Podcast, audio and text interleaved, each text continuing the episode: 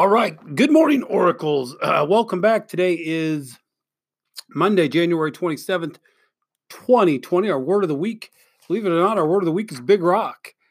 So, again, often we've talked about the significance of a little rock versus a big rock. What is a big rock to you?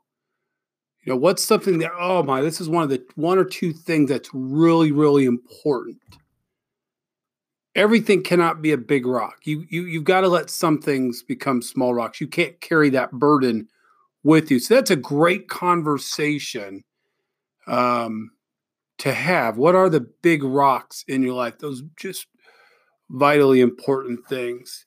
Um, let's begin our day with the Oracle mission. I will be innovative, be bold, build a legacy.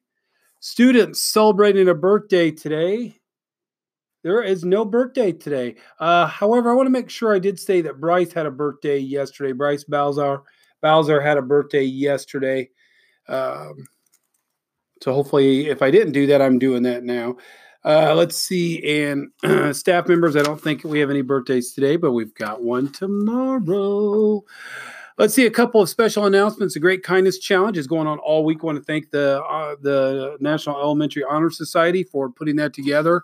Um, at the end of this podcast, there will be a special uh, kindness quote read by a student if I do the podcast part right. Uh, let's see, uh, there's kindness catcher, so be aware of what that means in Spirit Day today. I know today I did my part to round up kindness. I wore jeans. I didn't.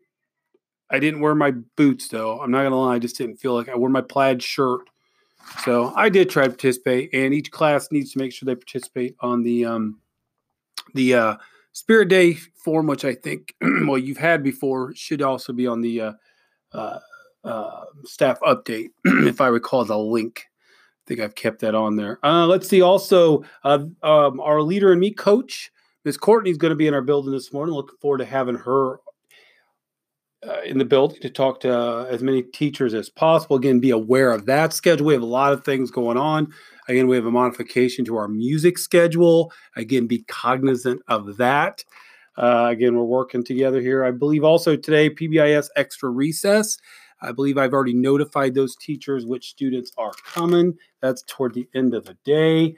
Uh, I've got an interesting fact uh, from my good friends uh, Jansen and Brooklyn. This is interesting. Your tongue has a print like your fingerprint. Well, your fingerprints are unique to you, so that means everyone's tongues are unique to you, which is I'm just glad they don't put ink on our tongue and have us yeah, if you know what I mean.